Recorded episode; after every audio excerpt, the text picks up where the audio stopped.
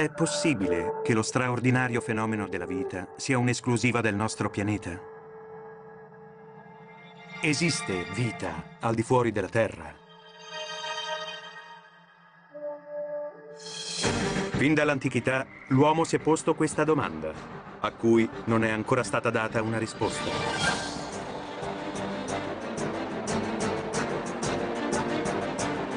Ad ogni modo, grazie agli ultimi straordinari progressi dell'astronomia, siamo forse più vicini alla soluzione di questo mistero. Avanzatissime sonde spaziali stanno esplorando pianeti e lune del nostro sistema solare, mentre enormi telescopi stanno studiando l'universo alla ricerca di risposte. E i risultati di questa ricerca sono straordinari. Uno dei maggiori successi dell'astronomia negli ultimi due decenni è aver dimostrato che quasi tutte le stelle hanno dei pianeti. Ci sono molti più pianeti che stelle. Queste scoperte sono state rese possibili grazie a Kepler, una sonda che la NASA ha lanciato nel 2009 e che ha rappresentato una svolta nella ricerca della vita oltre i confini stessi del nostro sistema solare. Adesso sappiamo che solo nella nostra galassia ci sono miliardi di esopianeti simili alla Terra. E vista l'immensità dell'universo con i suoi oltre 100 miliardi di galassie, è difficile escludere che da qualche parte non possa esserci un pianeta simile alla Terra che ospiti la vita. Trovarlo è semplicemente una questione di tempo. Sono cambiate le regole ed è cambiato cosa pensavamo della possibilità che ci fosse vita da qualche parte. Esopianeti ed estremofili hanno cambiato le regole. Questo ci porta a ritenere che in ambienti estremi nel nostro sistema solare possa esserci adesso o possa esserci stata vita. Potremmo trovarne alcune forme negli strani laghi di metano di titano negli oceani nascosti sotto la superficie ghiacciata di Europa,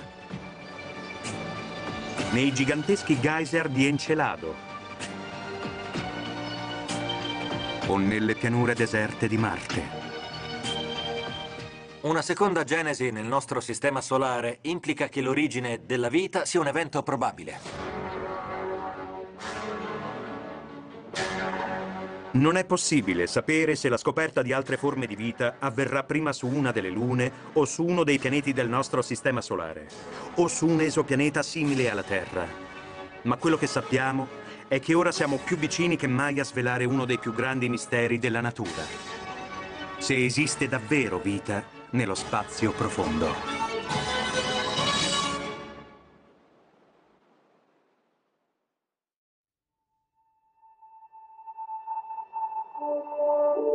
La vita è una combinazione incredibilmente perfetta di elementi in grado di generare materia vivente.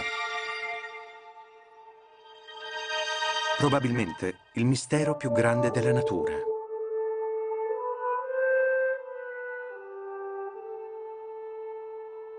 Parliamo di una combinazione di materia che dimostra caratteristiche quali ricettività, crescita, metabolismo, trasformazione di energia e riproduzione. Non sappiamo ancora esattamente cosa sia la vita. Abbiamo delle definizioni e quella che preferisco è che si tratta di una sorta di entità chimica autosufficiente e capace di un'evoluzione darwiniana per selezione naturale. Secondo alcuni studi, la vita sarebbe apparsa sulla Terra circa 4 miliardi e mezzo di anni fa. Quindi poco dopo la sua formazione. A questo punto sorge subito una domanda. La vita è un fenomeno esclusivo del nostro pianeta? Ma non c'è una risposta facile a questa domanda.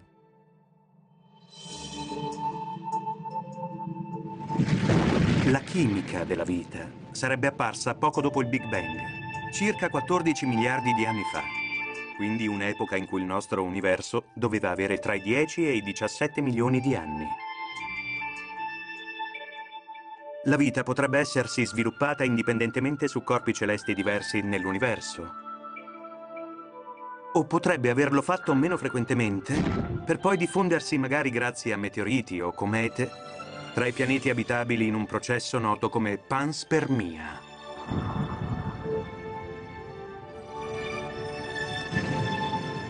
In ogni caso, Molecole organiche complesse si potrebbero essere formate nel disco di gas e polveri protoplanetarie che circondava il Sole prima che si formasse la Terra.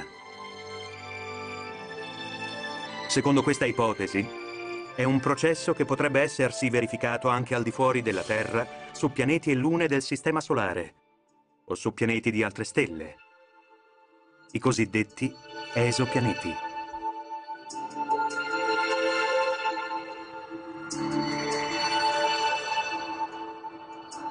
Fin dall'antichità, l'uomo si è sempre chiesto se siamo soli nell'universo e se esiste vita oltre la Terra. Non esiste una risposta semplice a queste domande, ma ci hanno sempre affascinato. Gli astronomi si sono sempre chiesti se c'è vita oltre la Terra. Possiamo guardarci indietro, risalendo fino agli antichi greci, ai romani e ai cinesi, trovando tracce di congetture in questo senso. L'aspetto centrale nella ricerca di vita nello spazio profondo è la necessità di stabilire quali sono le condizioni che possono permetterla. Una fonte di energia, quale potrebbe essere una stella vicina, potrebbe innescare la reazione endotermica, ossia la capacità di assorbire energia, e le materie prime, principalmente il carbonio, che compongono e formano le molecole organiche. Sappiamo che le componenti essenziali della vita sulla Terra sono carbonio, ossigeno, azoto e, e, e, e altri gas. E, sono quelli che cerchiamo su altri pianeti quando andiamo alla ricerca della vita come la conosciamo. Queste componenti essenziali, almeno per quanto ne sappiamo, sono onnipresenti. Altra componente indispensabile è la presenza di un liquido o di gas molto densi che agiscano da solvente per scatenare e stabilizzare le reazioni biochimiche. È l'acqua allo stato liquido, il solvente universale supporto della vita, almeno sulla Terra, a permettere determinate temperature atmosferiche e reazioni. Se vogliamo avere un ambiente abitabile, servono tre cose. Acqua allo stato liquido, della materia organica e infine dell'energia. Pensiamo che nel Sistema Solare vi siano dei corpi celesti che presentino queste tre componenti. Conoscendo quali sono le condizioni in grado di sostenere la vita, sorge subito una domanda. Quanti sono i pianeti e le lune del nostro Sistema Solare a presentare queste condizioni? Ricordando che una delle esigenze di base per eventuali forme di vita extraterrestre è la presenza di acqua allo stato liquido, nel nostro sistema solare sono tre i candidati che potrebbero averla sulla superficie. Il pianeta Marte, una luna di Giove, Europa, e una luna di Saturno, Encelado. Oltre Marte, Europa ed Encelado, c'è un altro corpo celeste del nostro sistema solare che potrebbe ospitare acqua e quindi tracce di vita. La luna più grande di Saturno. Titano. Fino al 2004, Titano rimane un grande mistero per gli astronomi, a causa di una densa cappa nebbiosa che impedisce di osservarne la superficie. Ma è proprio in quell'anno che lo raggiunge Cassini, che poi sgancia con successo una piccola sonda battezzata Huygens, che ne cambierà tutta la nostra visione. Queste sono le immagini che Huygens ha registrato nella sua discesa attraverso la nebbia. Il panorama di Titano è molto simile a quello della Terra, con montagne, valli e pianure. Quando la sonda tocca la superficie, ne rivela una caratteristica del tutto inaspettata. Ci sono dappertutto grossi ciottoli, molto simili a quelli che vediamo lungo i nostri corsi d'acqua. Osservando quei ciottoli, è evidente che sono stati trascinati e levigati da torrenti e da fiumi. Ma non sono delle rocce per come le intendiamo noi. Si tratta invece di acqua ghiacciata, così solida, da comportarsi come fosse roccia. Ma com'è stato eroso questo ghiaccio? C'è forse acqua allo stato liquido sulla superficie di Titano? A meno 180 gradi centigradi l'acqua dovrebbe essere ormai congelata. E il radar di Cassini ci dà la risposta. La superficie di Titano è punteggiata da centinaia di laghi. La differenza con i nostri è che non sono composti da acqua allo stato liquido, ma da metano e da itano allo stato liquido. Sulla Terra questi due idrocarburi si presentano come gas volatili, ma le bassissime temperature di Titano li rendono liquidi. L'atmosfera di Titano presenta metano, etano e altri materiali organici in una composizione tale che potrebbe ricordarci quella, quella della Terra, prima che qui la vita diventasse così abbondante. Tutti questi mondi sono molto lontani dal calore del Sole. Sono quindi estremamente gelidi e a volte esposti anche ad alti livelli di radiazioni, visto lo spessore minimo della loro atmosfera. Di conseguenza presentano un ambiente ostile alla vita. Ma questa potrebbe manifestarsi comunque. Oggi noi siamo a conoscenza degli estremofili, cioè forme di vita che si sono sviluppate in condizioni ambientali ritenute impossibili quando ero ancora una studentessa. Nessuno ci avrebbe mai creduto. Fa troppo caldo, fa troppo freddo, c'è un'atmosfera troppo acida o troppo basica, c'è troppa pressione o troppe radiazioni. Eppure sono riusciti ad adattarsi a quelle condizioni estreme. Quindi abbiamo un nuovo campo di studi sugli estremofili che può cambiare tutto quello che sappiamo sulla possibilità che ci sia della vita là fuori. Estremofili come i batteri che vivono ad alte temperature o nei flussi idrotermali tossici che abbiamo a grandi profondità. Ci offrono degli spunti sulla possibilità che la vita si possa essere sviluppata anche su pianeti del nostro sistema solare dall'ambiente apparentemente inospitale. Anche su pianeti con bassissime temperature, lontani dalla nostra stella. Adesso abbiamo una visione diversa di quello che è necessario perché ci sia della vita. Di conseguenza, la nostra concezione di ambiente potenzialmente abitabile si è allargata in modo del tutto inaspettato verso direzioni che non ritenevamo fossero possibili solo fino a pochi anni fa. A questo punto, la possibilità di trovare vita sui pianeti più lontani del nostro sistema solare sono ora molto più alte. Potrebbe essere solo una questione di tempo.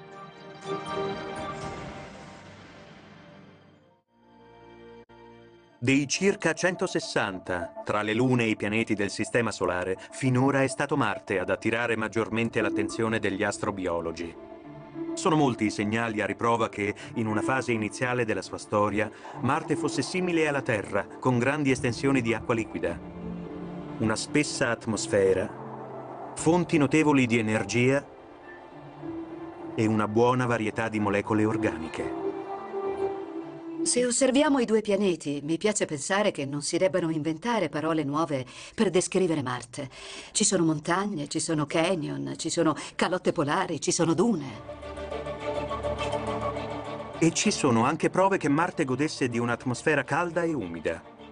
Letti di fiumi prosciugati.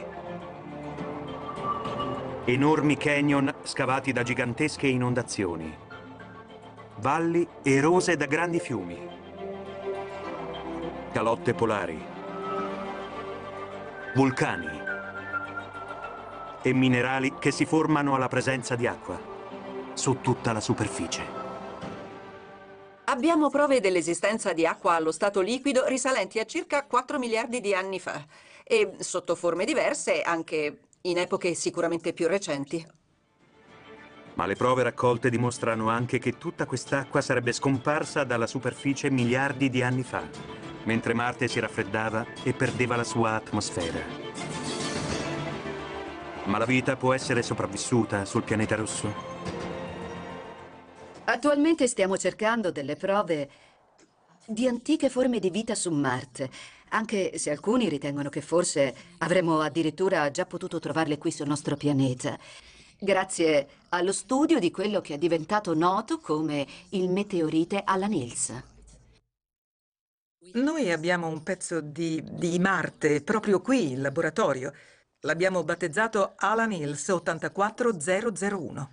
È una roccia che è stata strappata per impatto da Marte milioni di anni fa.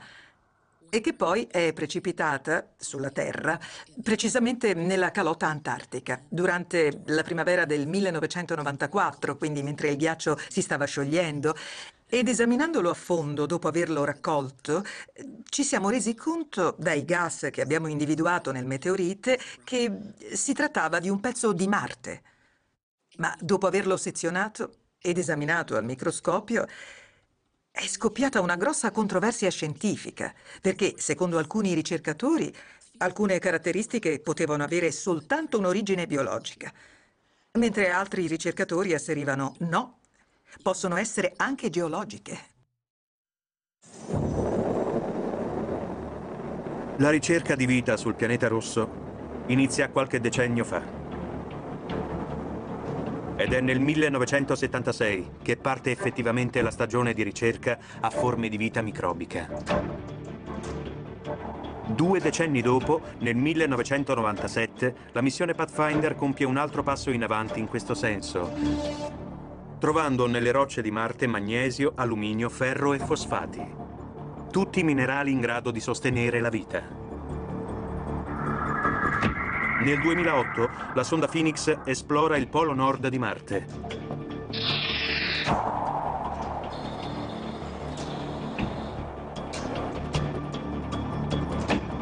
Scopre una sostanza bianca che evapora qualche giorno dopo.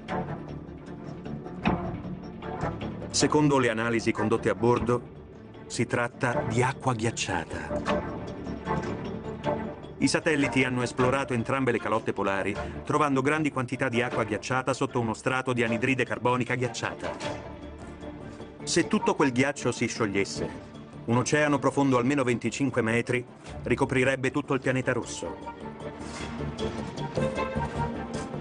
Quegli stessi satelliti localizzano la presenza di ghiaccio anche sotto le sue grandi pianure desertiche. È un'altra straordinaria scoperta. L'acqua ghiacciata è quindi presente ovunque su Marte. Ma potrebbero esserci forme di vita sepolte sotto tutto quel ghiaccio? Adesso sappiamo che microorganismi estremofili possono sopravvivere in condizioni simili nelle valli asciute dell'Antartico, qui sulla Terra. Attualmente Marte è un pianeta asciutto e molto freddo. Diciamo che somiglia ad alcune regioni del nostro Antartico, quindi ha una sorta di gelido deserto, dove dove l'acqua allo stato liquido in un, in, un, in un, contenitore evaporerebbe all'istante per come è secco l'ambiente. Sempre in Antartico sono state verificate condizioni simili a quelle presenti su Marte. Nel punto di contatto tra terra e ghiaccio si forma una sottile pellicola di acqua dove sopravvivono per poco tempo alcune forme estremofile. Questi microorganismi restano congelati e dormienti quasi tutto l'anno, per svegliarsi solo nelle poche settimane dell'estate antartica. Oggi quei microorganismi possono sopravvivere a certe profondità, favoriti dalla presenza di un sottile velo d'acqua o magari anche da più acqua, perché più si va in profondità, più è possibile che si trovi acqua allo stato liquido.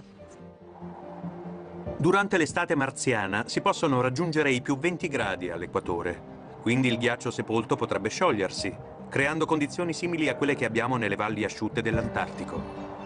Eventuali microbi dovrebbero vivere all'interno delle rocce o sotto la loro superficie. E una delle analogie che potrebbero avere con i nostri microbi è che si tratti di una soluzione che potrebbe permetterne la sopravvivenza su Marte.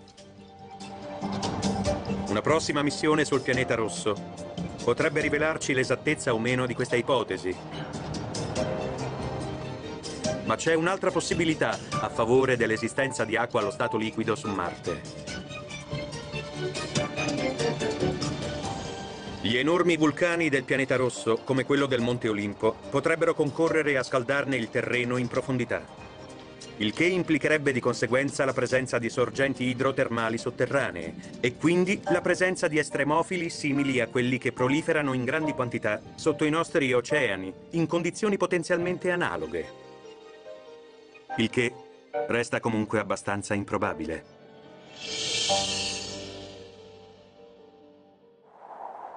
Certo, cambierebbe tutto se trovassimo acqua allo stato liquido sulla superficie di Marte. Nel settembre del 2015, il Mars Reconnaissance Orbiter della NASA compie una scoperta straordinaria, fornendoci la prova più lampante della presenza di acqua allo stato liquido che scorrerebbe su alcuni rilievi di Marte. Non è certo acqua pura e trasparente, ma è acqua scura e molto salata che, che proprio per questo riesce a rimanere temporaneamente stabile, perché dobbiamo ricordare che la pressione su Marte è molto bassa. Utilizzando uno spettrometro ad immagine, i ricercatori hanno individuato tracce di minerali idratati su alcuni pendii caratterizzati da misteriose strisce colorate. Strisce che si scuriscono e sembrano scivolare a valle durante la stagione calda per poi dissolversi in quella fredda. È la prova che tutti stanno aspettando da anni. Anche oggi, su Marte, abbiamo la presenza di acqua allo stato liquido. E chissà, forse in quelle tracce così effimere potrebbero essersi sviluppate forme di vita microbiche. Ma dovremo attendere le future missioni su Marte per avere una conferma di questa ipotesi.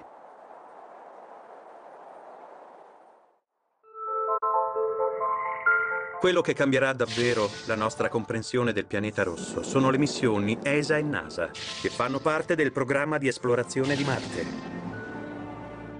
Dal 2007, il compito principale di queste missioni non è solo quello di trovare acqua, sia sotto forma di ghiaccio che allo stato liquido, ma di esplorare l'abitabilità di Marte e soprattutto di ricercare eventuali segni di vita. Più studiamo Marte e più ci convinciamo che deve aver presentato condizioni tali da, da supportare forme di vita e, e in quel caso, se c'è stata una qualche evoluzione, capire in quale direzione è andata per localizzarne le tracce, visto che parliamo di un passato remoto. Il fine ultimo delle missioni su Marte è quello di prepararci a uno sbarco dell'uomo, un passo che rappresenterebbe una pietra miliare per l'umanità. Il primo passo di questo ambizioso progetto è rappresentato dal programma ExoMars, in collaborazione tra l'Agenzia Spaziale Europea e il corrispettivo russo, Roscosmos, e con la partecipazione della NASA, il cui scopo principale sarà la ricerca di possibili firme biologiche su Marte passate o presenti. Il programma ExoMars vedrà coinvolte diverse sonde e la sua prima missione, ExoMars 2016, è stata battezzata Trace Gas Orbiter, o TGO. Lo scopo è quello di analizzare l'atmosfera di Marte alla ricerca di metano e di altri gas. Gas che potrebbero essere legati a determinati processi biologici. La seconda missione del programma partirà nel 2018 e comprenderà un rover e una piattaforma d'atterraggio. Questo rover sarà dotato di una trivella lunga 2 metri che potrà ottenere campioni di suolo a diverse profondità, alla ricerca di acqua liquida. La trivella ci permetterà di scavare per almeno un paio di metri attraverso i sedimenti e così sarà molto più facile provare l'esistenza di cellule viventi. La terza fase di questo straordinario programma vedrà il lancio della missione NASA denominata Mars 2020. L'obiettivo del suo rover sarà quello di studiare le rocce e il terreno per verificare il passato geologico di Marte, alla ricerca di eventuali tracce di antica vita microbica. Il rover dovrà inoltre monitorare il clima e le componenti dell'atmosfera e sperimentare la possibilità di estrarre ossigeno dall'atmosfera ricca di anidride carbonica del pianeta, questo in vista di una futura esplorazione umana. Ma una qualunque di queste impegnative missioni potrebbe aiutarci a provare se ci sono tracce di vita nel presente o nel passato di Marte. Ma ben oltre il pianeta rosso c'è un altro mondo straordinario che potrebbe ospitare forme di vita. La nostra prossima destinazione in questa ricerca ci porta sulla più affascinante delle lune di Giove, Europa. Si tratta di una delle quattro maggiori lune di Giove. È leggermente più piccola della nostra e ha una temperatura media di meno 160 gradi centigradi. Quasi tutto quello che sappiamo di Europa ci viene da Galileo, una sonda automatica della NASA che l'ha sorvolata per ben 12 volte. Queste sono le prime immagini che ci ha trasmesso. È ricoperta da uno strato di acqua ghiacciata. È la più levigata tra i corpi celesti osservati nel Sistema Solare. La superficie di Europa è unica nel Sistema Solare, presenta pochissimi crateri, il che ci prova che viene evidentemente rimodellata molto di frequente. Sono evidenti distinti blocchi di ghiaccio che sembrerebbero potersi riunire come i pezzi di un puzzle. Questi iceberg potrebbero essersi distaccati scivolando su un velo d'acqua sottostante. Ci sono dei crepacci che potrebbero arrivare fino all'oceano, almeno in alcuni punti, e di conseguenza avere un eh, affioramento dell'acqua. Questo particolare tipo di superficie è molto simile a quella dei mari ghiacciati della Terra. Galileo ci ha fornito tutte le informazioni che ci hanno portato a concludere che Europa ha un oceano sotto la sua superficie. Nel 1996 la sonda Galileo individua un campo magnetico sulla superficie di questa luna, a indicare una sorta di conduzione elettrica generata presumibilmente da un oceano di acqua salmastra, profondo almeno 90 chilometri.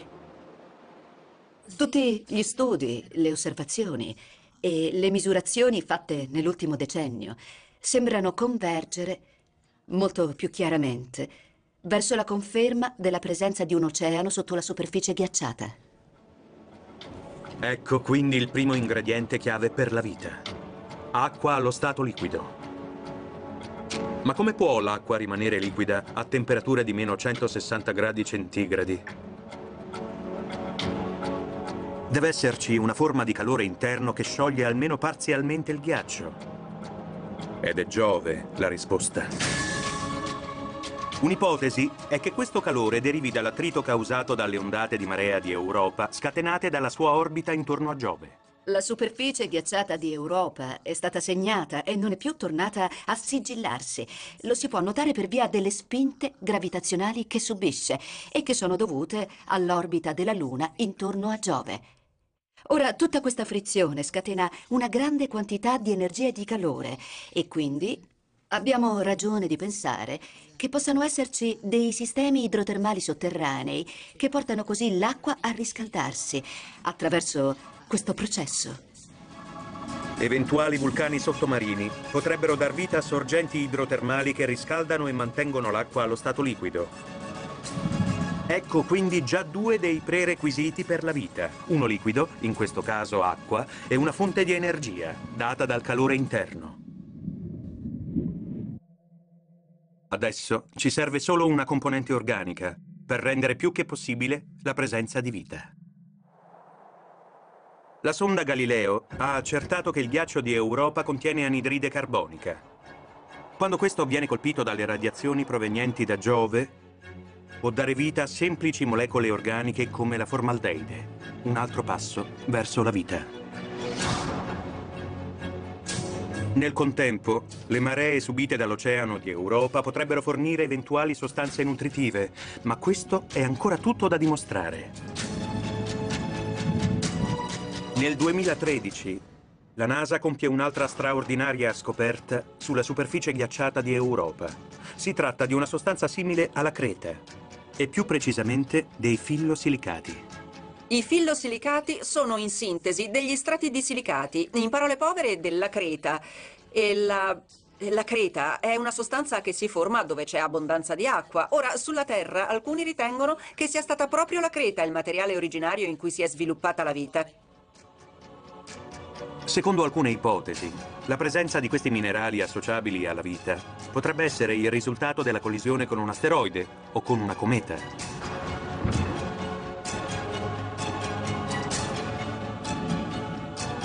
Avendo quindi acqua allo stato liquido, una fonte d'energia e i componenti chimici costitutivi, magari forniti da comete o asteroidi, Europa ci dà modo di credere che la vita possa esistere laddove nessuno la riteneva possibile.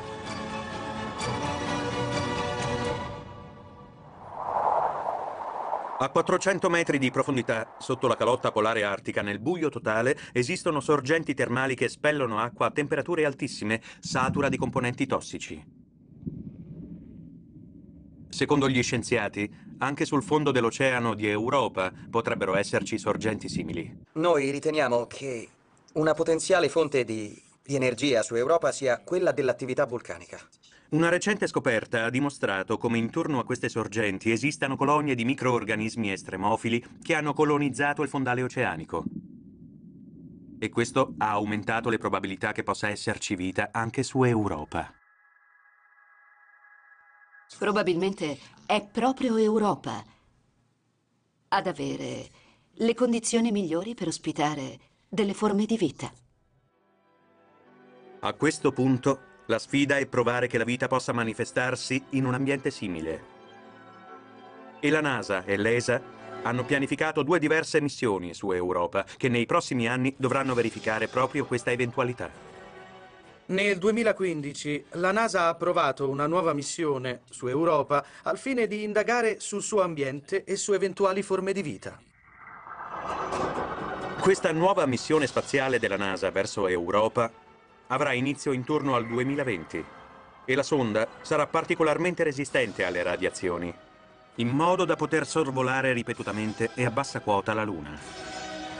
Cercheremo anche di, di osservare sotto la superficie, questo per sapere di più del rivestimento di ghiaccio e soprattutto dell'oceano sottostante, utilizzando radar e rivelatori di campi magnetici. Contemporaneamente, l'ESA sta sviluppando una missione simile, denominata Jupiter Icy Moon Explorer, detta anche JUICY Mission, il cui inizio è in programma per il 2022, con arrivo previsto su Giove nel 2030. Questa sonda spaziale passerà almeno tre anni a studiare da vicino non soltanto Europa, ma anche Giove, il gigante gassoso del nostro sistema solare, oltre a due delle sue lune maggiori, Ganimede e Callisto. Dovremo quindi attendere almeno fino al prossimo decennio per sapere se esiste o meno vita su Europa. Ma Europa non è l'unico corpo celeste così interessante, così lontano da noi. Potrebbero esserci condizioni simili su altre lune orbitanti intorno ad altri pianeti, magari anche più lontano dal Sole. Intorno a Saturno orbita una misteriosa piccola luna, completamente diversa dalle oltre 60 che l'affiancano nella sua orbita. Si chiama Encelado. È ricoperta di ghiaccio e ha un diametro di meno di 500 km. Negli ultimi anni, questa minuscola luna ha attirato l'interesse degli esobiologi, perché presenta delle caratteristiche veramente straordinarie. La maggior parte di quanto sappiamo di Encelado è grazie alla sonda Cassini.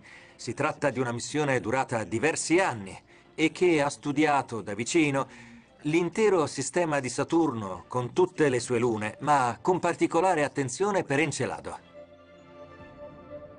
Cassini ci ha permesso di osservare da vicino questa lontanissima luna, per la prima volta in assoluto.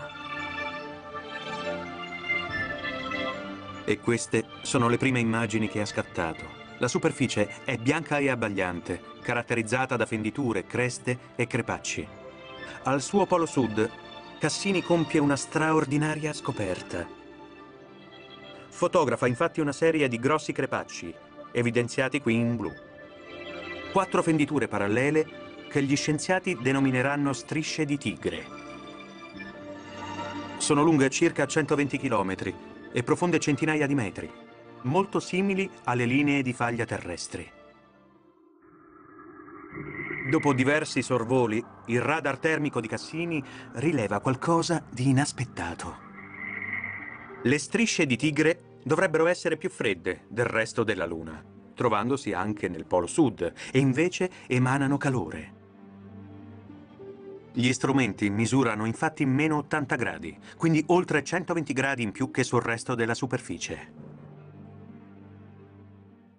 È sicuramente un contesto dove vediamo accadere qualcosa di importante, parlando in termini di ambienti potenzialmente abitabili. Ma la scoperta più sorprendente deve ancora venire. Quando Cassini viene riorientata, cattura delle immagini straordinarie degli enormi getti ghiacciati sparati verso lo spazio. La macchina fotografica ha colto le immagini di getti di acqua, di vapore e di cristalli di ghiaccio che venivano sparati via dal polo sud di Encelado. Queste immagini originali mostrano particelle di ghiaccio scagliate dalle strisce di tigre per centinaia di chilometri nello spazio. Le particelle vengono sparate dalle fenditure sulla superficie, il che sembrerebbe collegarle con l'interno della Luna. Ma come può una luna così piccola generare tanto calore da avere una tale attività geotermica?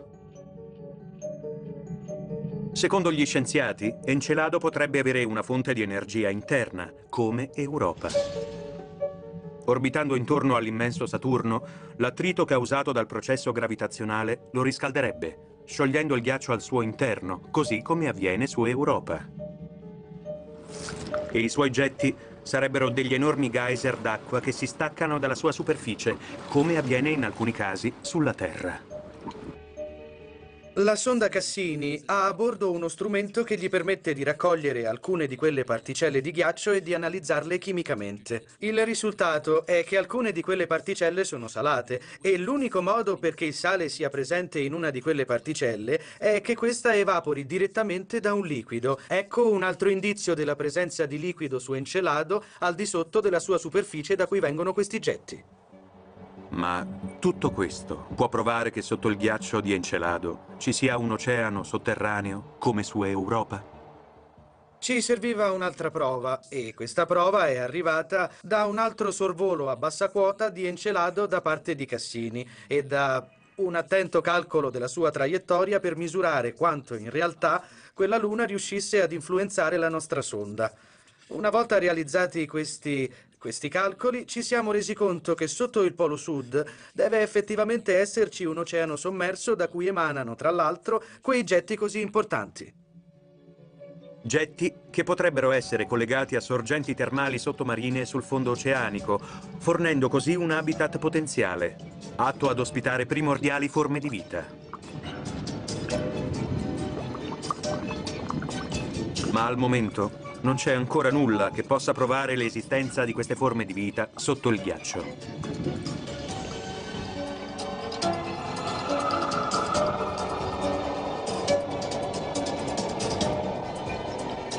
Poi lo spettrometro della sonda rivela qualcosa di straordinario.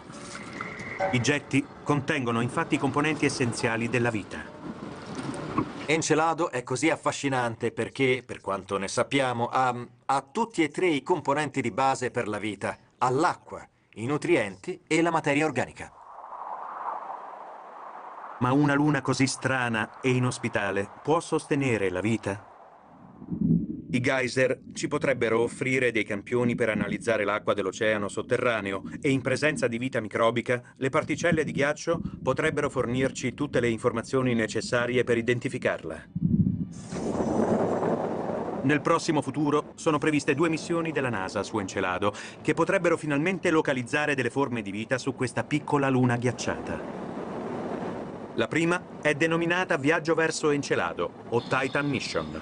Si tratta di una missione specificatamente studiata per verificare il potenziale di Encelado e Titano di ospitare la vita. La seconda missione, anch'essa in attesa di approvazione e finanziamento, è la Life Investigation for Enceladus. In questo caso si tratterebbe di catturare delle particelle di ghiaccio dei getti di Encelado e riportarle sulla Terra, dove verrebbero analizzate approfonditamente alla ricerca, ad esempio, di biomolecole. È abbastanza semplice, tecnologicamente, mandare una sonda su Encelado perché catturi delle particelle di ghiaccio dai suoi getti e le analizzi sul posto o le riporti a terra per analizzarle nei nostri laboratori. Purtroppo, nessuna delle due missioni è stata ancora approvata. Quindi dovremo ancora aspettare per sapere se c'è vita su questa piccola, misteriosa luna di Saturno. Prossimo a Encelado, abbiamo l'ultimo dei candidati ad ospitare la vita nel Sistema Solare, Titano. Titano è la più grande delle lune di Saturno ed è anche una delle più grandi nel Sistema Solare e l'unica che conosciamo ad avere un'atmosfera consistente. I dati raccolti nel 2004 dalla missione Cassini mentre sorvola Titano provano la presenza di laghi di idrocarburi sulla superficie. Titano è un mondo affascinante. È forse il corpo celeste più strano che conosciamo, perché è l'unico, oltre alla Terra, a presentare dei grandi mari liquidi sulla superficie, anche se non sono d'acqua. Nei suoi mari e laghi non ci sono onde, visto che sono composti da metano liquido ed etano, molto meno densi dell'acqua allo stato liquido. In realtà, sulla Terra questi due idrocarburi sono gas volatili, ma alla temperatura di meno 120 gradi presente su Titano sono allo stato liquido. Titano mostra un panorama simile alla Terra. Ci sono mari, laghi, rocce levigate lungo i fiumi, montagne, valli e canyon. Ma rocce e montagne non sono composte da rocce come sulla Terra ma da acqua ghiacciata, che alle bassissime temperature presenti normalmente su questa luna finisce per comportarsi come la nostra roccia. Gli strumenti di Cassini ci hanno dimostrato anche che su Titano il metano liquido forma nuvole, fulmini e dà luogo persino a pioggia. Il metano in quell'atmosfera ha un ruolo simile a quello della nostra acqua. Qui abbiamo un ciclo dell'acqua e su Titano il metano fa all'incirca lo stesso, quindi precipita al suolo come pioggia o umidità. Infatti sono visibili fiumi e canali in cui il metano scorre sulla sua superficie e la, e la incide proprio così come vediamo fare all'acqua qui sulla Terra. Il metano liquido ha un ciclo simile a quello dell'acqua sulla Terra, ma la domanda è, potrebbe comportarsi come fa l'acqua sul nostro pianeta? Cioè come un liquido, che porta le molecole organiche a dissolversi o a interagire? Purtroppo non abbiamo una risposta. L'atmosfera di Titano contiene anche molti gas di origine organica come il metano, l'etano e gli idrocarburi, e condizioni di base che ricordano quelle della Terra 4 miliardi di anni fa e che hanno portato alla comparsa delle prime forme di vita. Per molti versi, l'atmosfera di Titano ricorda quella di una giovane Terra, in sostanza molto fredda e inospitale, ma a livello di chimica prebiotica abbiamo gli stessi processi. Quello che non sappiamo è se questi, se questi processi prebiotici stanno dando vita a qualcosa di natura biologica sulla superficie di Titano o al suo interno. In ogni caso, il metano liquido e l'etano sono all'incirca 200 gradi più freddi dell'acqua allo stato liquido, il che renderebbe terribilmente lente eventuali reazioni biochimiche che dovessero verificarsi. Inoltre questi composti sono meno efficaci come solventi se confrontati all'acqua e quindi meno adatti alla vita. Infine, l'acqua manca del tutto in questo contesto per via delle bassissime temperature presenti su Titano. Diversi esperimenti hanno dimostrato che con un'atmosfera simile a questa e l'aggiunta di radiazioni UV potremmo assistere alla formazione di molecole complesse e polimeri come le toline, sostanze che possono considerarsi una sorta di precursori della vita.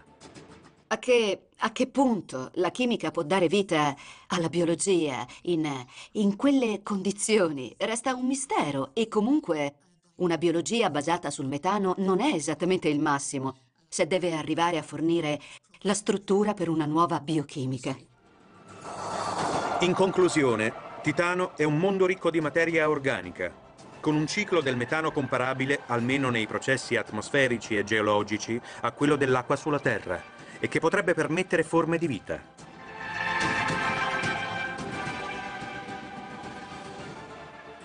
In questi ultimi anni, la NASA e l'ESA hanno progettato congiuntamente delle sonde automatiche destinate a svelare finalmente tutti i misteri di Titano, ma sono ancora in attesa di approvazione. La NASA ha progettato addirittura un sottomarino che dovrebbe svelare i misteri dei suoi mari di metano ed etano. L'idea è di esplorare le profondità del Kraken Meir, la maggiore delle concentrazioni di liquido su Titano. Tra i suoi compiti, quello di misurare i costituenti organici presenti, oltre a condurre la prima esplorazione nautica di un mare extraterrestre, analizzandone la natura e possibilmente studiandone le coste. Ma come per gli altri progetti, anche questo non ha ancora ricevuto il semaforo verde. Ci sono in ballo delle missioni davvero molto affascinanti, ma la NASA non ha ancora operato nessuna scelta. Allo stato attuale non sono previste missioni spaziali verso Titano negli anni a venire, ma tutto questo potrebbe cambiare nel caso di una scoperta straordinaria. Che una di queste potenziali missioni future possa scoprire la presenza di vita su Marte, Europa, Encelado o Titano non ci è dato saperlo. Ma quel che è certo è che adesso siamo molto più vicini a comprendere se esiste davvero vita al di fuori della Terra.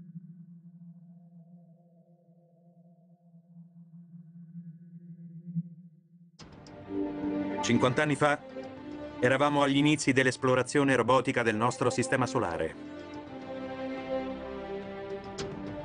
È nel luglio del 1965 che il Mariner 4 ci invia le prime immagini ravvicinate di Marte. Queste foto confuse riescono comunque a dimostrarci l'assenza di vegetazione e dei famosi canali che generazioni di astronomi avevano pensato di aver osservato. All'epoca prende così piede la convinzione che Marte non sia solo il pianeta rosso, ma anche il pianeta morto, e che la possibilità che possa ospitare forme di vita sia infinitesimale.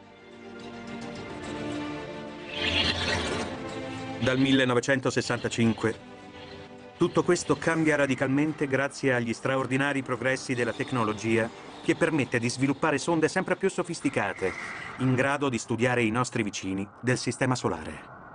I tre fattori vitali, energia, liquidi e unità chimiche essenziali sono in realtà più comuni di quanto avessimo mai ipotizzato. E quindi non è più così irrealistico pensare di trovare forme di vita al di fuori della Terra. Non si può negare che una scoperta di questa portata, anche solo a livello microbico, rappresenterebbe uno shock per l'umanità. Perché per la prima volta ci porterebbe a credere davvero di non essere completamente soli nell'universo. E a quel punto le giuste condizioni potrebbero verificarsi oltre i confini del nostro sistema solare nell'immensità dello spazio profondo.